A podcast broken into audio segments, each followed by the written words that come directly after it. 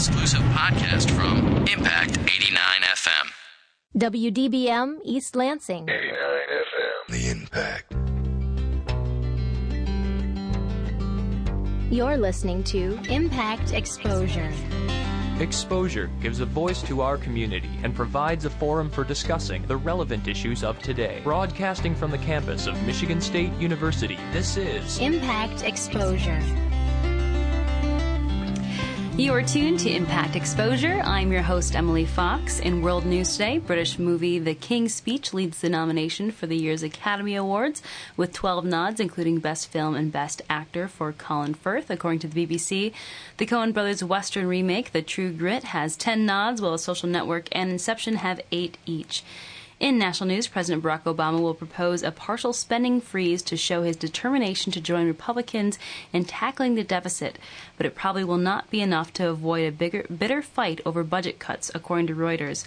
Obama's State of the Union address to Congress will be tonight at 9 and will stress a search for common ground on efforts to boost growth and jobs.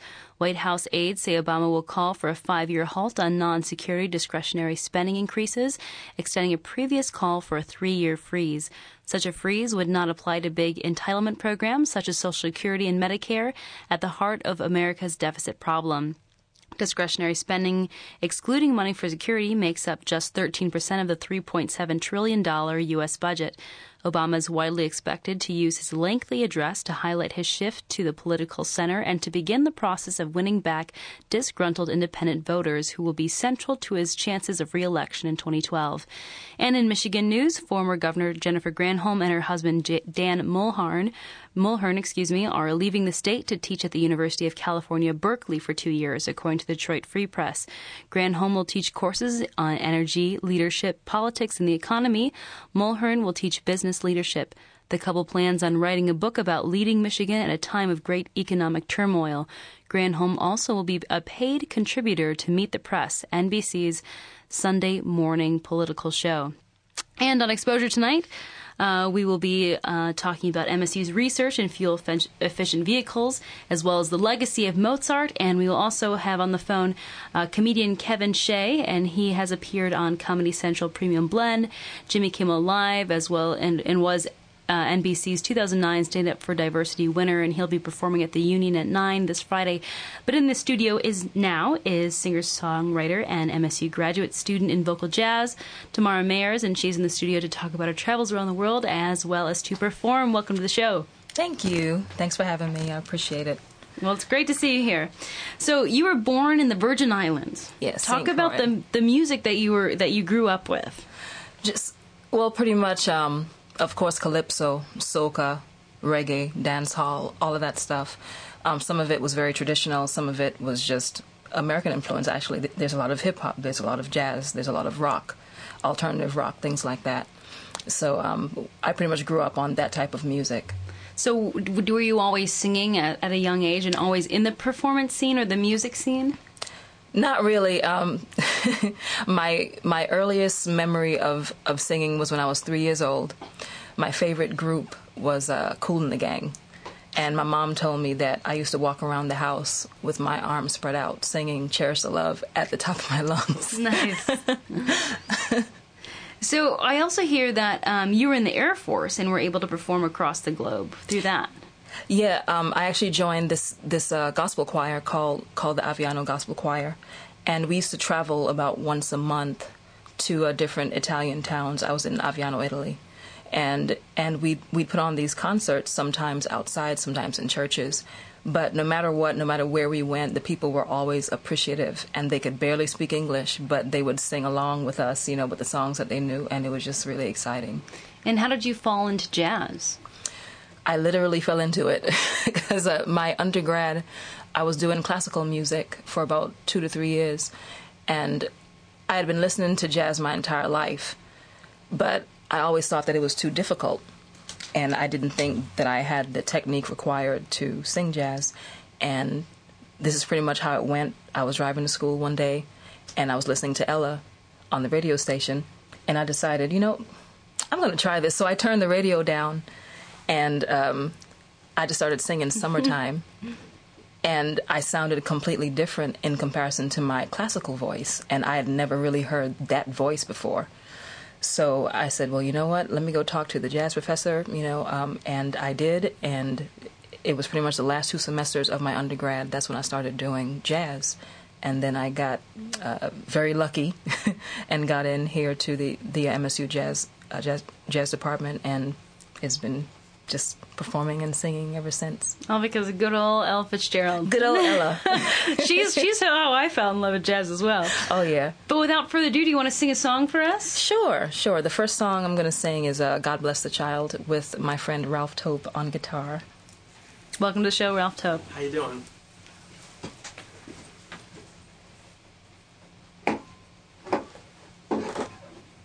Whenever you're ready.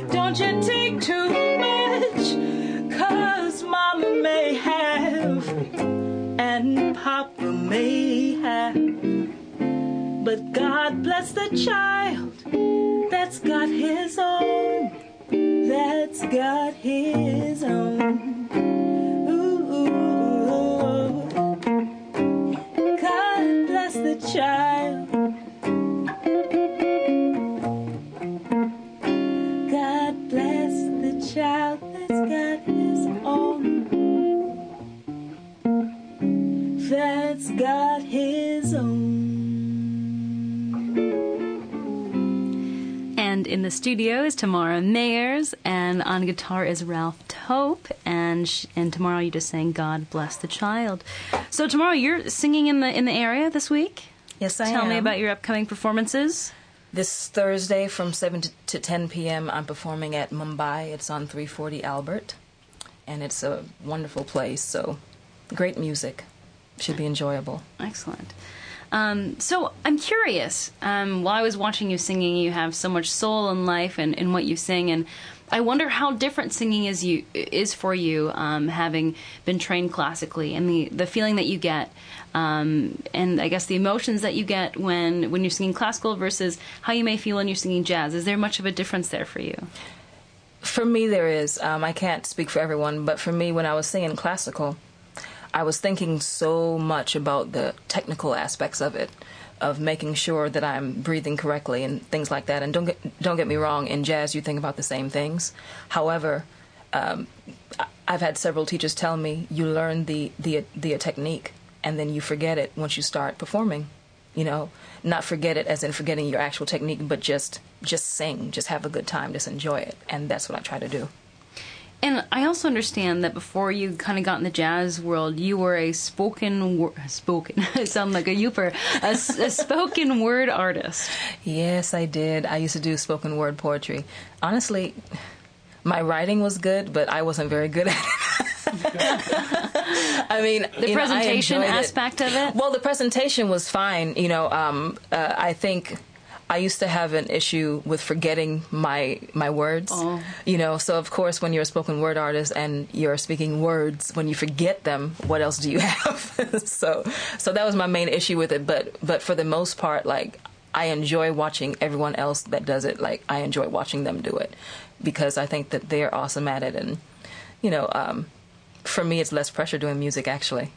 Well, what I found interesting is that um, you used poems as teaching aids for victims of domestic violence, and you also incorporated a lot of music in your spoken word poetry as well.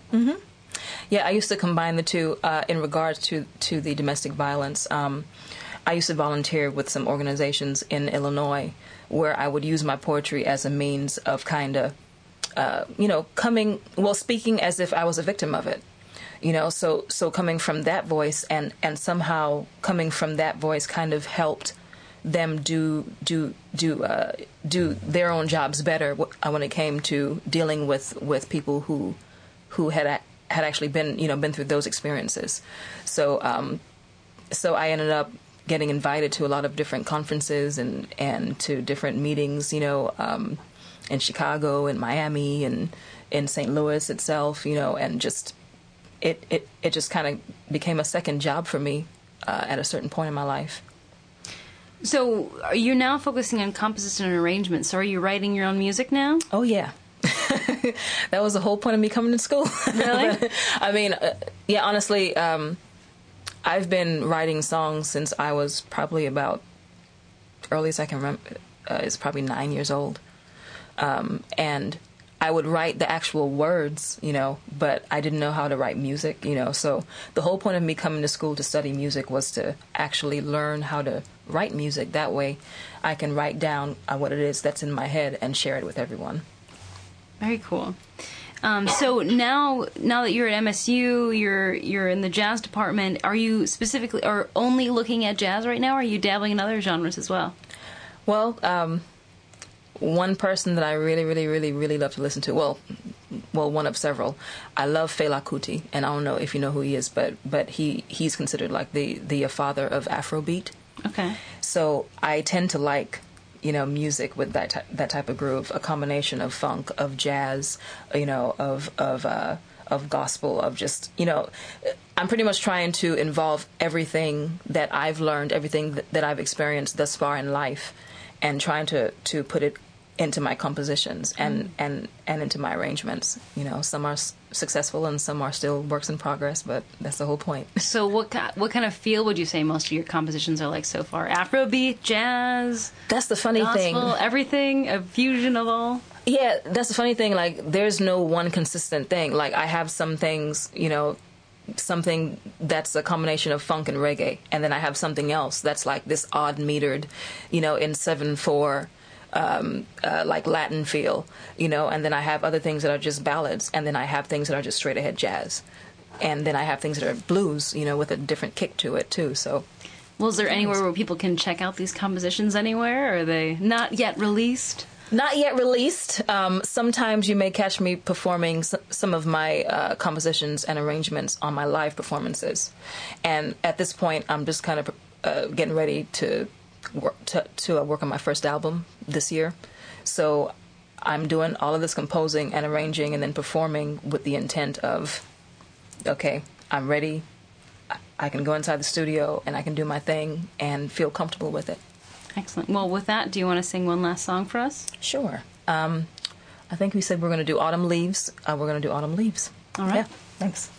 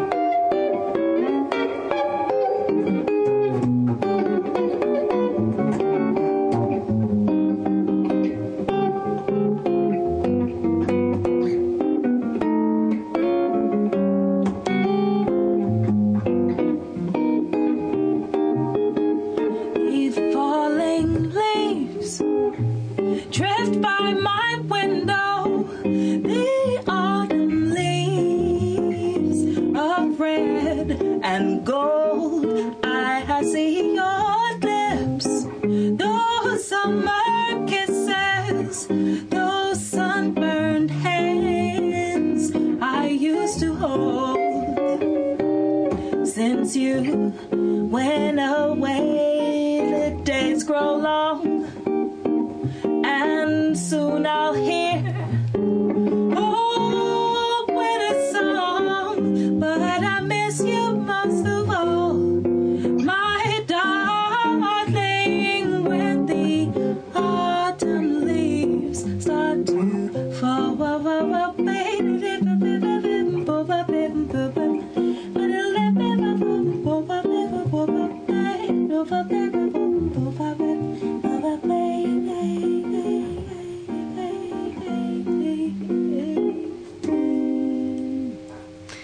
In the studio is Tamara Mayers and her guitarist, Ralph Tope. Thank you so much for joining us tonight. Thank you for having us. And again, for our listeners, tomorrow we'll be performing at um, Mumbai on Thursday evening. Do you know what time that is? between 7 and 10 p.m. 7 and 10. And then you also be performing at Leroy's Classic Bar and Grill on Saturday. At what time? On Saturday, that's at 9 from from 9 p.m. to 1 a.m. and that's with the Jeff Shout combo. Well, again, thank you so much for joining us tonight. Thank you. ん?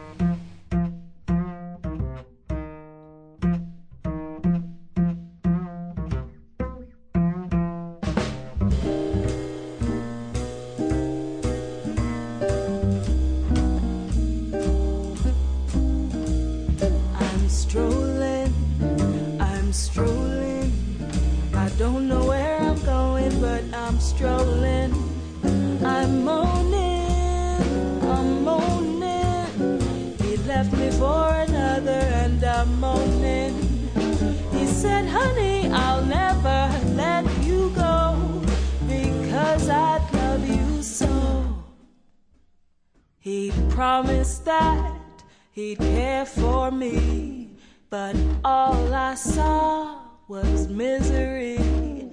I stayed at home each night alone while he ran around, painted the town. I thought I'd let the blues get me down. That's why I'm strolling round. You are tuned to Impact Exposure. I'm your host, Emily Fox, and with the North American International Auto Show ending in Detroit, in the studio is Professor Giles Brereton of the Department of Mechanical Engineering, and is here is to here to talk about his research with fuel efficiency and engines. Welcome to the show. Thank you very much. So, talk about what MSU has done so far as far as the research with fuel efficiency, because I know we got a new laboratory in 2007. What has happened since then? Um, since 2007, we have been looking at ways in which various biofuels burn and what kinds of products of combustion, pollutants, emissions result from them. We've been looking at new control systems that can make engines operate more effectively and under better control so they perform better, use more fuel. We've been looking at ways in which engines uh, start under very cold conditions, which are sometimes the hardest to control their emissions at. And we look at um, computer simulations of all the details of everything that happens inside an engine as the gas and the fuel mix and burn and undergo combustion and expand. And we use um, transparent models of what goes on inside engine cylinders to let us measure what might happen in the equivalent of a real engine. So, oh, keep going. So we, we do those kinds of things to better understand what happens inside the guts of an engine and how to make it better. And what are your hopes for this research? Are you looking to build a new type of engine or, you know, a new series of cars and uh, that are going to be on the road someday? Well, we're we're really looking at making engines more efficient, finding better fuels for them, and producing fewer pollutants.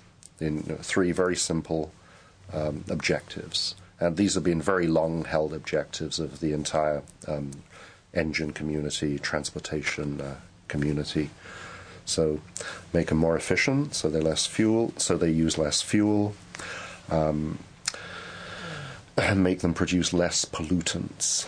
So I understand that some of, of the ideas that you've floated around and researched is um, the idea of turning waste heat into electricity, as well as um, using various, as you said, biofuels um, and using those into en- Yes, energy. absolutely. Um, when a typical when an engine burns, say, a dollar's worth of gasoline, about about 30 cents worth of that goes to driving the wheels.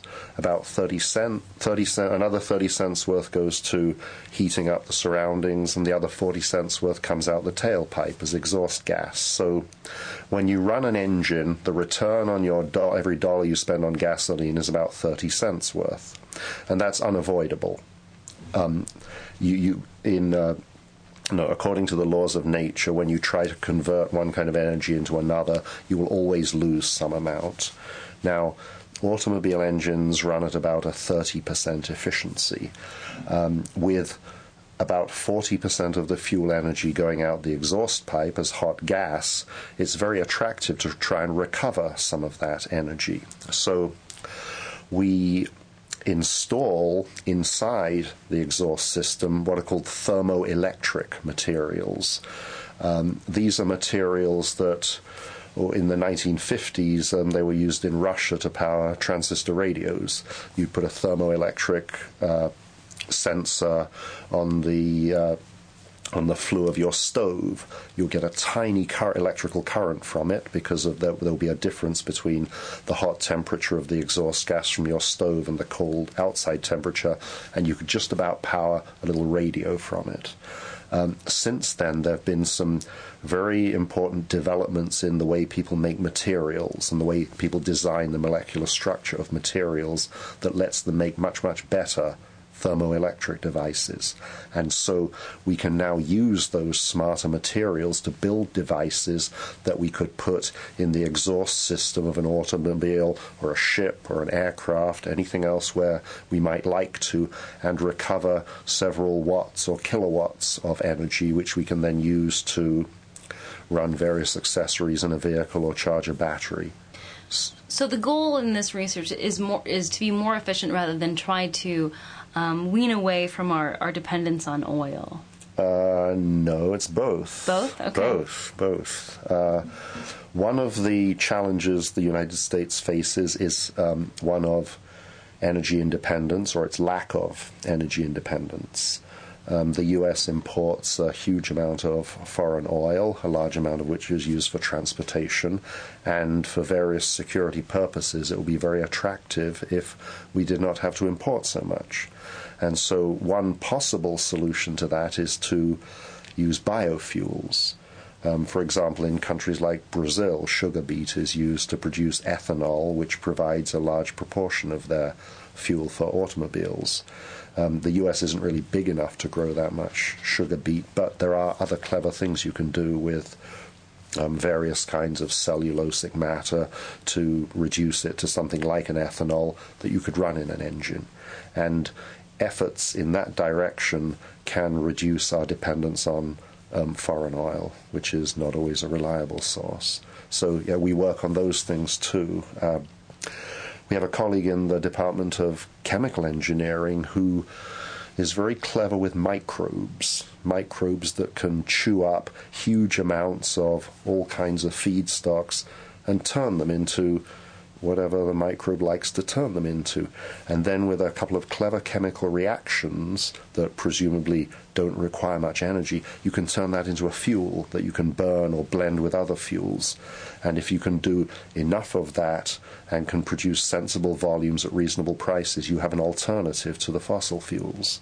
And so we work with our colleagues in chemical engineering in blending biofuels that can be used to run engines. And when do you see that that happening in the future? That people will be using these biofuels? I know that there was a big, you know, debate with the idea of eth- ethanol for a while, but mm-hmm. uh, these other options. When do you think that people will will it'll be a viable option for us? Well, to a large extent, that's uh, a function of government taxation policy. Uh, if you compare the U.S. with Europe, in the U.S., gasoline is given away. In Europe, the taxation is much, much higher, and that's by choice. And so the result of that is that it's in the consumer's interest to buy the most fuel efficient vehicle possible. Uh, it's a matter of energy policy as to how much the United States chooses to tax gasoline and chooses to subsidize or not tax uh, other fuels like diesel fuel or ethanol or various ethanol blends. And so, with the current taxation structure, it's not likely at all. However, if uh, the politics were to change or if other matters were to change, then the federal government could change significantly its taxation policy on fuels and completely redirect the country towards different fuels. So that's all government policy. And do you think that the U.S. will ever, um, you know, go away from, from oil and then and switch to biofuel anytime soon? I think that depends on the um, political stability of the regions from which it imports much of its oil. And sometimes the U.S. worries about these things, and sometimes it doesn't. So it, it depends on global stability. Now, um, it's not widely known, but the country that the U.S. imports more oil from than any other country is, in fact, Canada.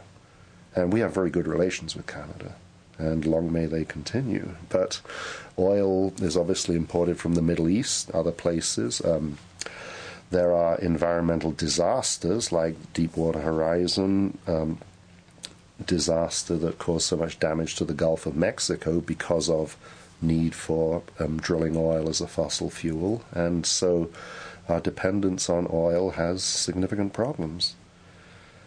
Well, in the studio is um, Giles Breton. He is of, with the Department of Mechanical Engineering, and he is here to talk about his, his research with fuel efficiency as well as engines. So, where can people go for more information about um, what what you guys are doing in the in the in the laboratory? Uh, we have a website that you can get to through the Department of Mechanical Engineering's homepage, through the standard MSU pages.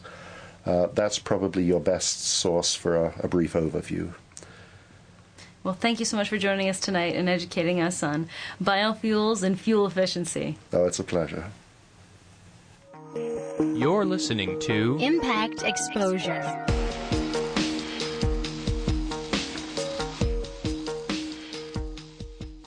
General, we've just received word of an invasion. Speak quickly, maggot! Is it those Canadians again? I don't know, sir. We've just heard that Monday at 8 p.m. the Impact will be invaded. You stupid ninny! That's the Asian invasion! It's the poppiest, catchiest, and all-around toe-tappingest music out of the Korea, Japan, and China! But, sir, I'm no good with Asian dialects. Shut up and listen to the music, Private! That catchy beat knows no language barrier! Now move out, everyone! Sir, yes, sir. The Asian Invasion. Monday nights from 8 till 10 on 89 FM. The Impact.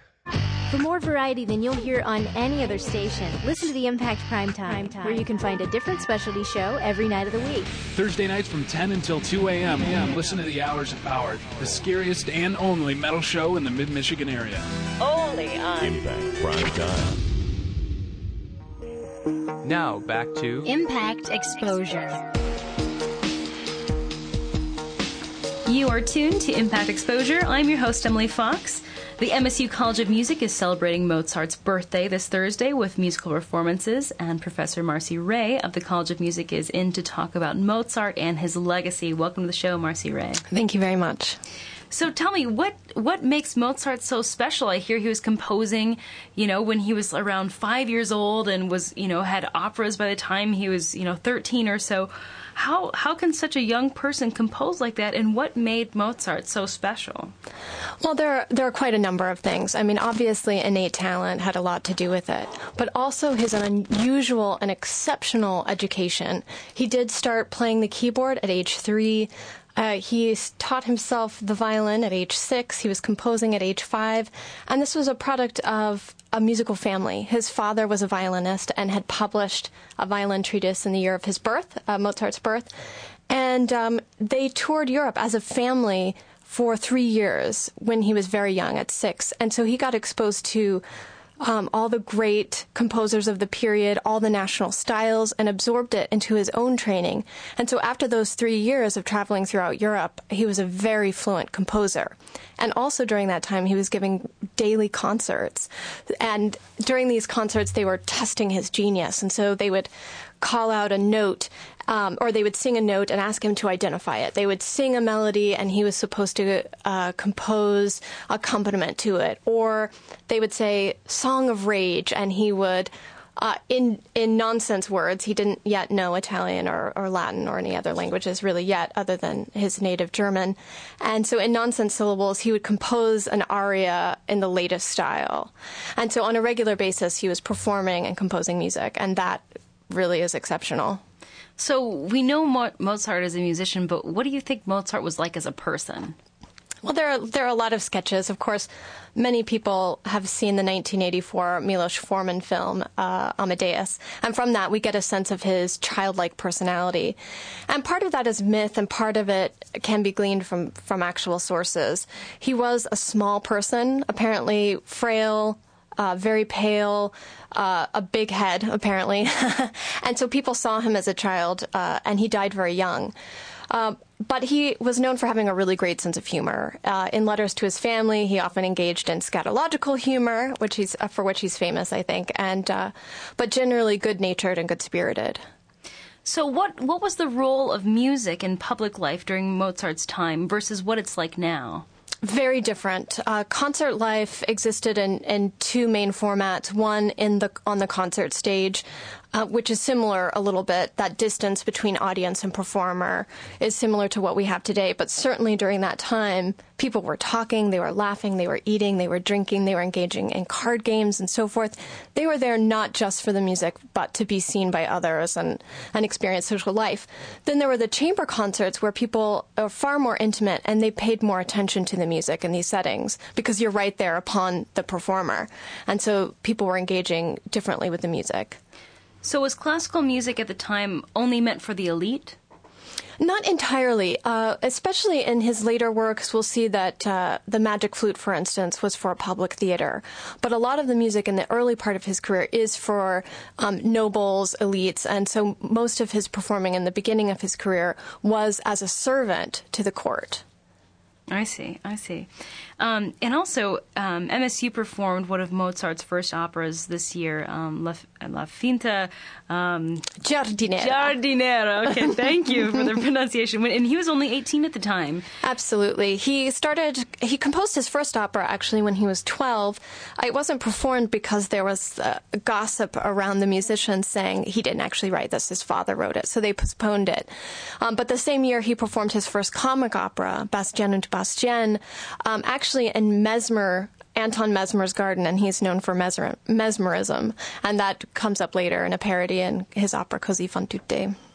Now, do you think you you hear about people that they rise at an early age and then they just you know they kind of peak or you know they or they plateau I should say um, and I know that you know Mozart I believe died when he was 35 or That's so correct. so that was, that was kind of early but you know do you think having him rise so fast was detrimental at all later in his life he did he get burned out at all do you think I don't think so. Uh, he there was a suggestion when when people saw him at an early age performing throughout Europe that oh he's a he's a, a fruit that will fall from the tree too early. A lot of people suggested that that genius really can't last a long time, and that idea of keeping him as a child in um, biographies right after his death. They really wanted to mythologize him as this eternal child. Um, but he's a transitional figure in the sense that he was first a servant of the court and then became an entrepreneur, and that was very new at the time. And so while maybe he wrote fewer pieces later on in life, it was because he wasn't receiving commission. So it was through his own effort that he was composing these pieces. So he wasn't getting as much money for them as he was in the beginning of his career. So what do you think was Mozart's biggest success or legacy? Well, he developed and he really developed the classical style. What we know is that um, really clear architecture, formal procedures, tuneful melodies, um, beautiful melodies, and to light accompaniment. That classical style is really embodied in his music that he developed in all kinds of genres the opera, the symphony, chamber works. And I think to a large degree, uh, Beethoven and many composers after his death really felt like they were living under the shadow of Mozart. I can definitely see that happening. Yeah. and then after Beethoven, certainly people felt that way as well. Exactly. Um, so talk about the event that's happening on Thursday at the um, at the Music Building. What what type of music will be performed? And you're also speaking at 6:45. Talk about kind of the layout of the performance and and what people can expect. The music is to celebrate his birthday, which is on January 27th, which is this Thursday. Um, he would have been 255 years old. Wow. And uh, the performance is uh, a bunch of his chamber pieces, and they're a really eclectic blend, largely from the 1770s and 80s, so his 20s. And, um, and it features certain different qualities. The first piece is called the Kegelstatt Trio, and uh, it was one of the first pieces written for the clarinet, a relatively new instrument. And when it was premiered, he uh, Mozart himself played the viola. Um, another piece, the Flute Quartet Number One, was commissioned by an amateur flautist, and so it was meant to be fairly easy for this amateur to play. But it's very, very beautiful. Um, there's a four-hand piece which uh, has two pianists at the same piano, and it was actually something that Mozart composed for himself and his sister to play. So there may be some kind of sibling rivalry indicated in the score. And then finally, the quintet, one of his wind quintets, and that was a sp- specifically new genre that a lot of people who study wind music and band music kind of look to his early wind symphonies and quartets uh, and serenades as the beginning of a of a kind of ensemble. Well, in the studio is Professor um, Marcy Ray. Uh, she's with the MSU College of Music, and they will be celebrating Mozart's birthday this Thursday at 7:30 p.m. at the Music Building Auditorium. And Professor Marcy Ray will be giving a presentation about Mozart and his history and legacy at 6:45 in the Music Building Auditorium. Marcy Ray, thank you so much for joining us tonight. Thank you very much.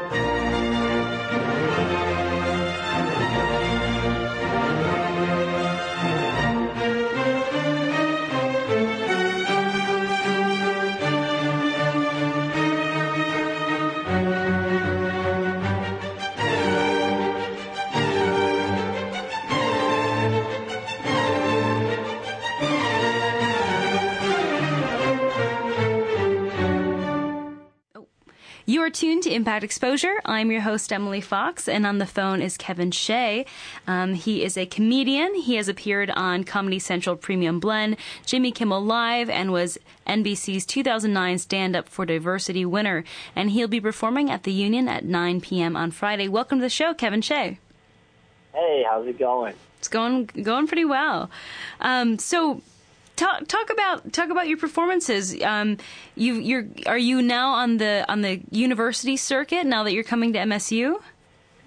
Yeah, well, I've been on. My tour started last uh, August, around mid-August. So from August to December second, I was on this college tour. So I was on the road for almost three and a half months. So this is pretty much like the tail end of it. Yeah, so I was doing like sixty to seventy colleges.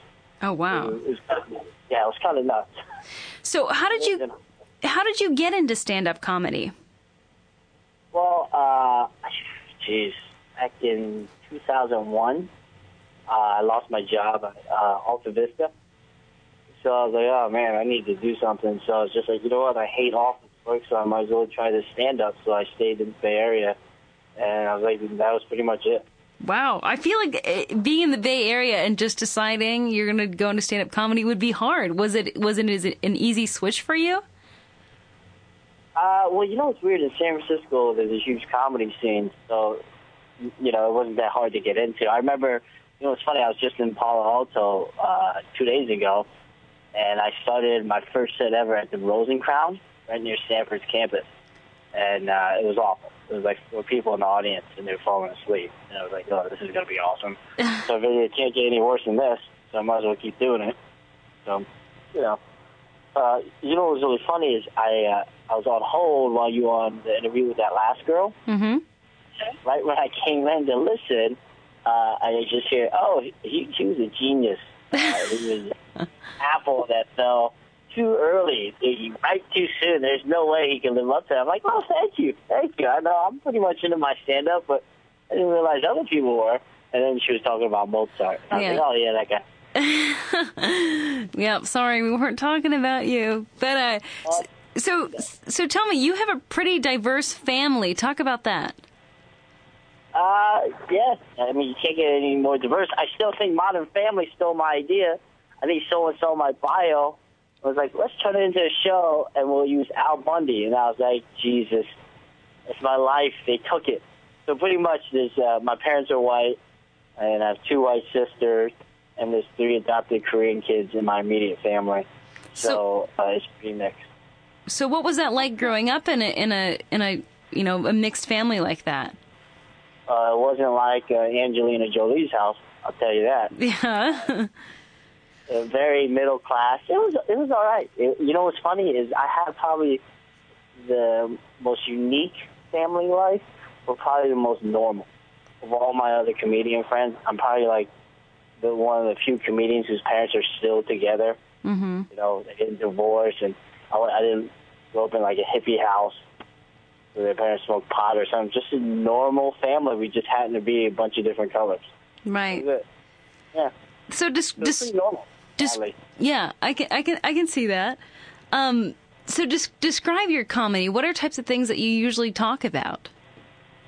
Oh, geez, I don't know. You know, it's funny. I was just thinking about that. It- Pretty much, you know, it, it's developed from like shorter one-liner jokes to longer stories. It's it's pretty much my life, and uh, you know, but lately I've been telling this story online on, on the radio, and you know, it's starting to develop into my head. Uh, one time, you know, we all have friends. You got friends, right, Emily? Yes, I, I have friends. You know, just you don't just live in the studio. No. Like you're, a hermit. yeah, of course. And they kind of make you do things out of guilt because you don't want your friends to know that you do certain things, right? Okay. You're kind of influenced by your friends. And I remember a long time ago, it was like right when I was graduating college, uh, at a party. I didn't want anyone to know that I had uh, hooked up with this girl because her name, her nickname was Sasquatch. I don't know, kids can be mean, but I didn't think she was that bad, right? Right. So uh, this is during a party, and she had asked, "Hey, do you want to go back into the party?" I was like, "Sure." She was like, "Oh, let's go," and I was like, "Well, I think I'm going to go out the window."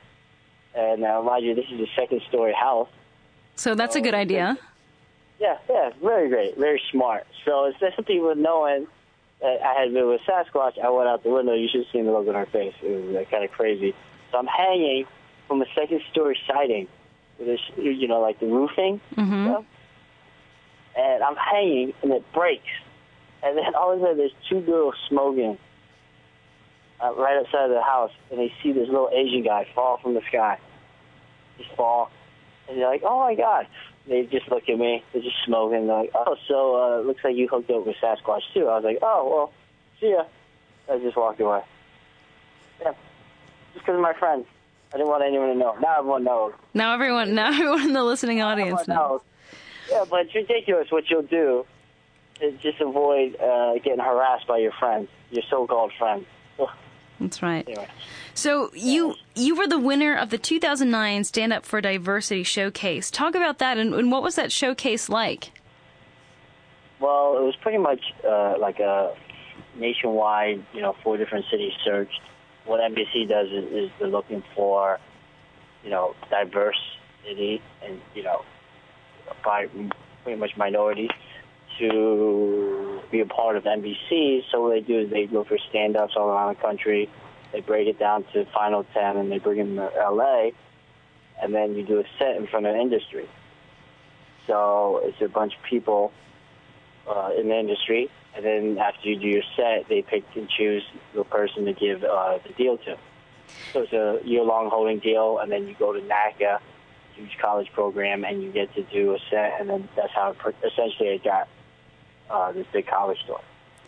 So what do they mean by stand up for they say the word diversity in it. Does that mean that they're just looking for people that aren't white or is it the matter of the content that you're talking about?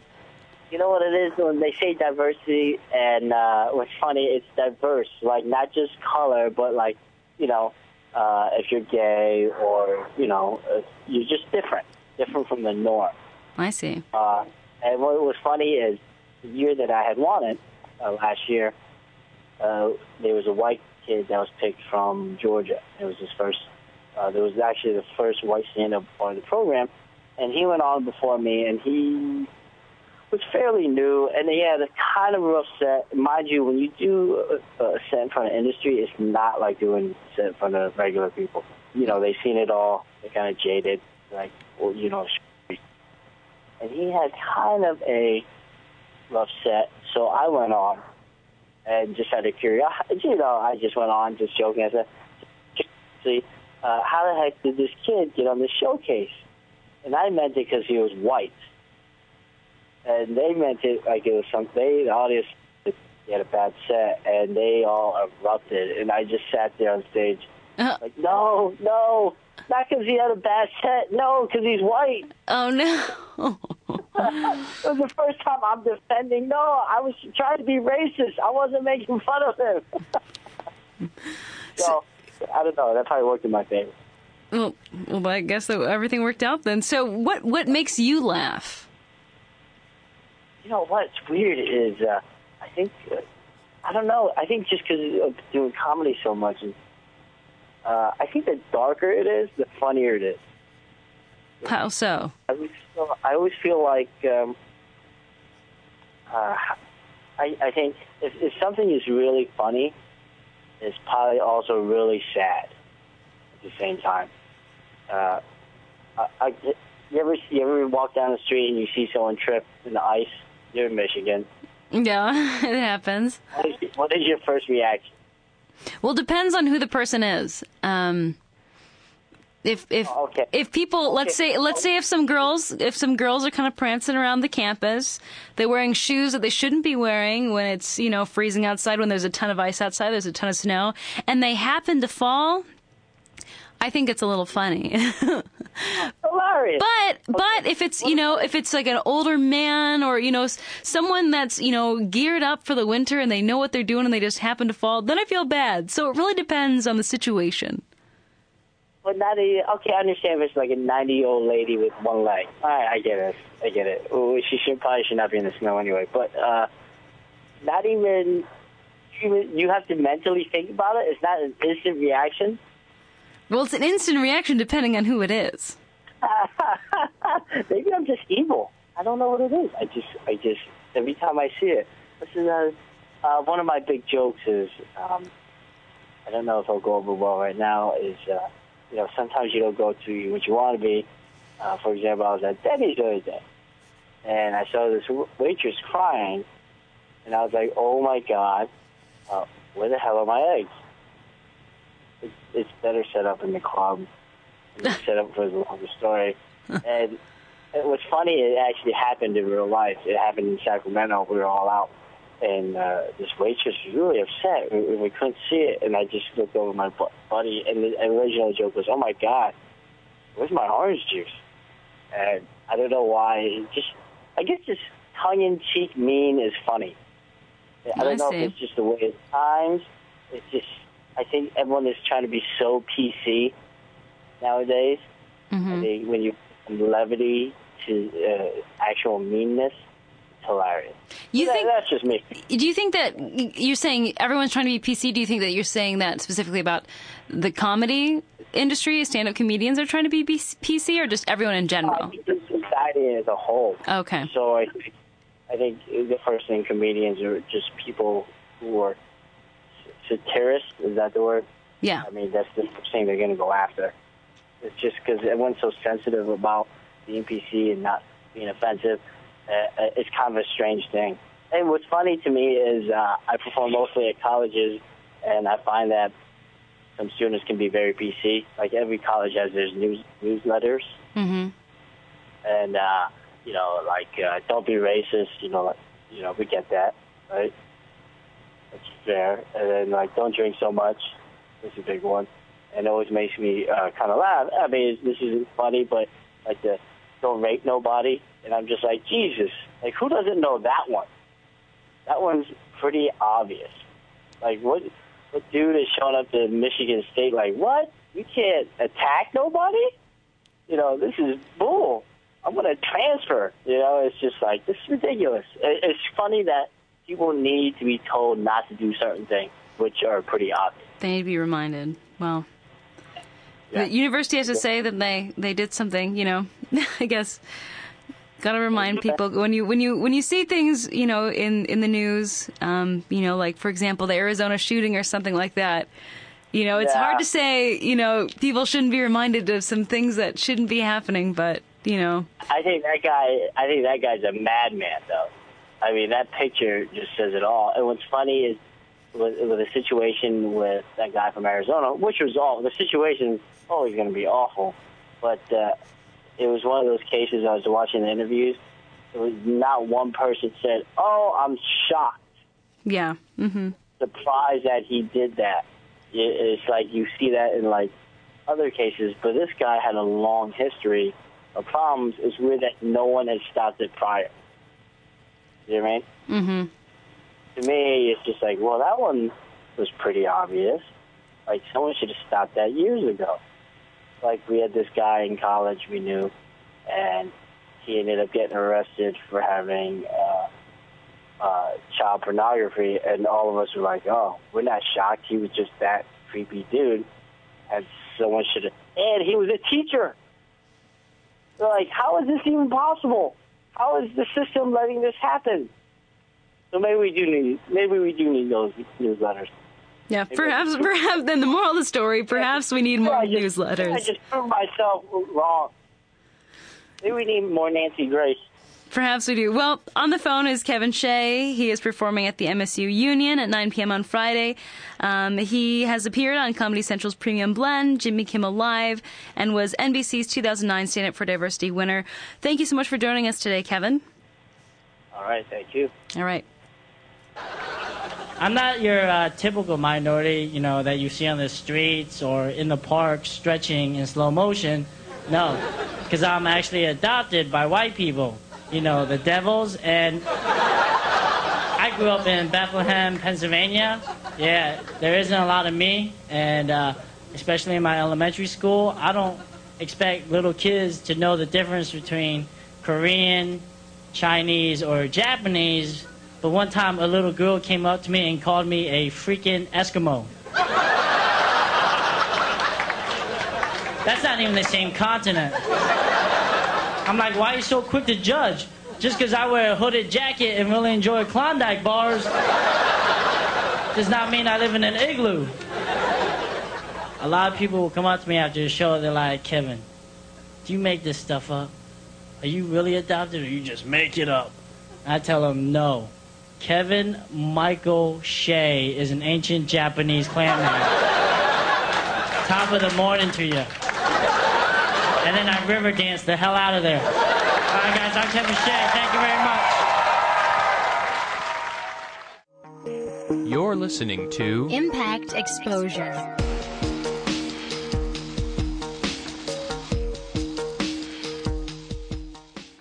At the football game, Jim shows the telltale signs of being wasted. He starts flexing for the camera. He refers to his muscles as gunboats. He screams, How's this for a halftime show? Jim streaks the field. It's easy to tell if you've had way too many to drive. But what if you've had just one too many to drive? Never underestimate just a few. Buzz driving is drunk driving. A public service announcement brought to you by the U.S. Department of Transportation, the Ad Council, and this station. For the Michigan Storytelling Series, this is William Langford. I'll be reciting a poem entitled Meditations on Detroit Bread. Perhaps Detroit's doctors use murder mittens to extricate Detroit's born and bred from their mothers' wombs like bakers do bread from menstrual ovens wrought in iron. It would explain the veneer of the survivors. Here, the cock's crow is a gun cocked at the business end of the law's long arm, or the fed up end of those who end up dressed as orange barrels or zebras.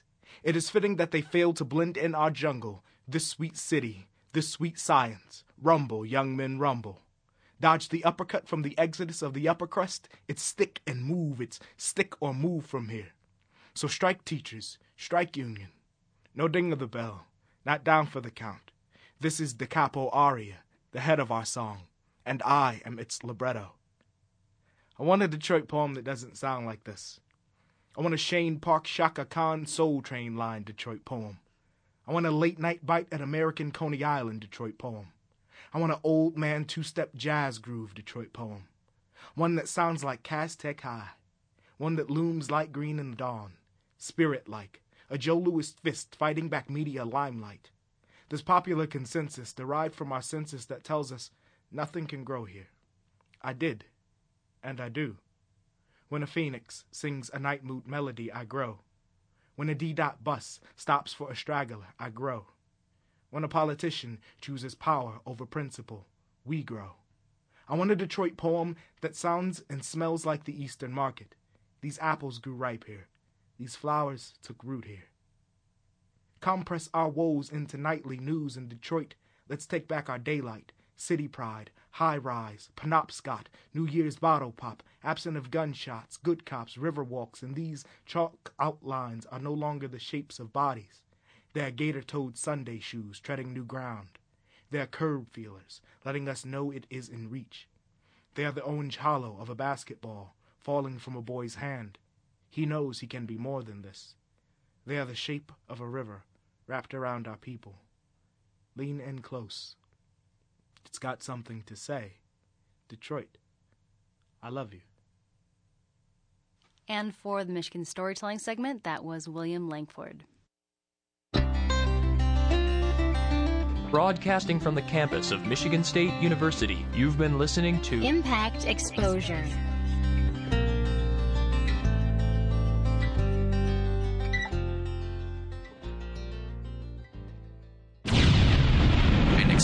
Podcast from Impact 89 FM.